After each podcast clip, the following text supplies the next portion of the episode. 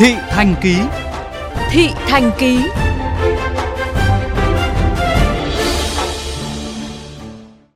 Thưa các bạn, dịch COVID-19 kéo dài khiến cho nhiều ngành nghề bị ảnh hưởng.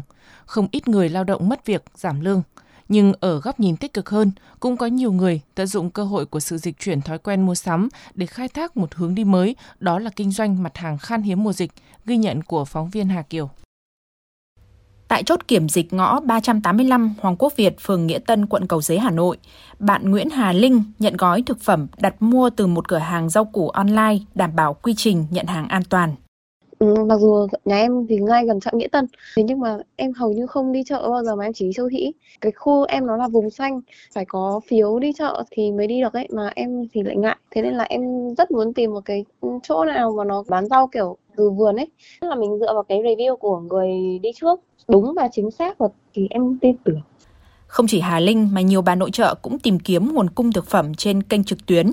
Nhờ vậy, nghề bán hàng online càng lên ngôi kể từ khi dịch bệnh bùng phát và trở thành chiếc phao đối với nhiều lao động mất việc, giảm lương trong thời gian này.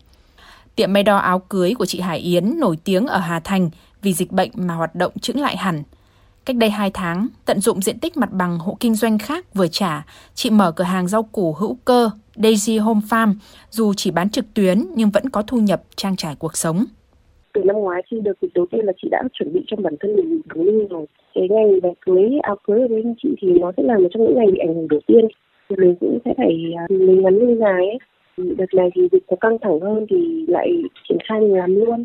Cái đối tượng khách hàng tiếp xúc là à, đa phần là cô dâu. Các bạn sẽ hướng đến việc là ăn uống sạch này, rồi à, các thực phẩm bảo đảm cho sức khỏe. Cái thuận lợi là chị có một tập khách hàng trong khi tại Hà Nội, việc giao hàng thiết yếu vẫn được phép hoạt động, thì tại thành phố Hồ Chí Minh, cửa hàng Cỏ Thơm chuyên cung cấp sản phẩm chăm sóc sức khỏe của bạn Phạm Linh vừa tạm dừng bán. Trước đó, Linh đã kịp quyên góp lợi nhuận bán hàng cho quỹ chung tay vì tuyến đầu chống dịch. Ý tưởng mở cỏ thơm đã có từ lâu, nhưng phải tới khi nghề quản lý bán hàng gặp khó khăn, Linh quyết tâm nghỉ việc để mở cửa hàng online. Vừa bán các loại dược liệu chăm sóc sức khỏe mùa dịch, Linh vừa dành thời gian để chăm sóc bản thân em muốn bán hàng, muốn bán một cái sản phẩm gì đó rất là lâu rồi. Thời gian của em gần như là em dành hết cho công việc chính rồi. Mình cảm thấy mình không chăm sóc được bản thân mình ấy. Và đôi khi mà qua bán những sản phẩm về chăm sóc sức khỏe, ví dụ như những cái sản phẩm sông tắm này, rồi là gội đầu mà bằng thảo dược tự nhiên này, nước súc miệng ấy, rất cần thiết cho những ngày dịch này. Mọi người được dùng sản phẩm, cái lợi nhuận đấy mình lại đem đi, cái đóng góp cho những cái tuyến đầu như thế thì mình cũng cảm thấy rất là vui ấy. Thống kê từ Hiệp hội Thương mại Điện tử Việt Nam công bố tháng 4 vừa qua, lĩnh vực bán lẻ hàng hóa trực tuyến tăng 46%. Cùng những lợi ích thấy rõ từ hoạt động này, cũng xuất hiện những cá nhân doanh nghiệp trà trộn hàng kém chất lượng, hàng giả, gây thiệt hại cho người tiêu dùng. Trong khi quy định về điều kiện kinh doanh, cấp giấy phép hoạt động trên môi trường mạng còn nhiều bất cập, vấn đề bảo hộ tài sản sở hữu trí tuệ còn kém hiệu quả. Ông Trần Trọng Tuyến, Tổng thư ký Hiệp hội Thương mại Điện tử Việt Nam khuyến nghị thương mại điện tử giúp cho người mua hàng có thể mua được những món hàng mà không bị hạn chế về không gian và đôi khi giá nó rất là rẻ, nhưng trong đấy có tiềm ẩn những cái thứ rủi ro.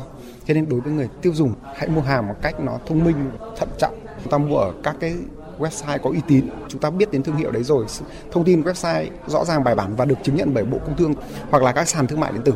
Và đặc biệt lưu ý đến cái, các cái hành vi mà nó có mang tính lừa đảo. Kinh doanh trực tuyến được dự báo sẽ bùng nổ với các hình thức mới trong thời gian tới.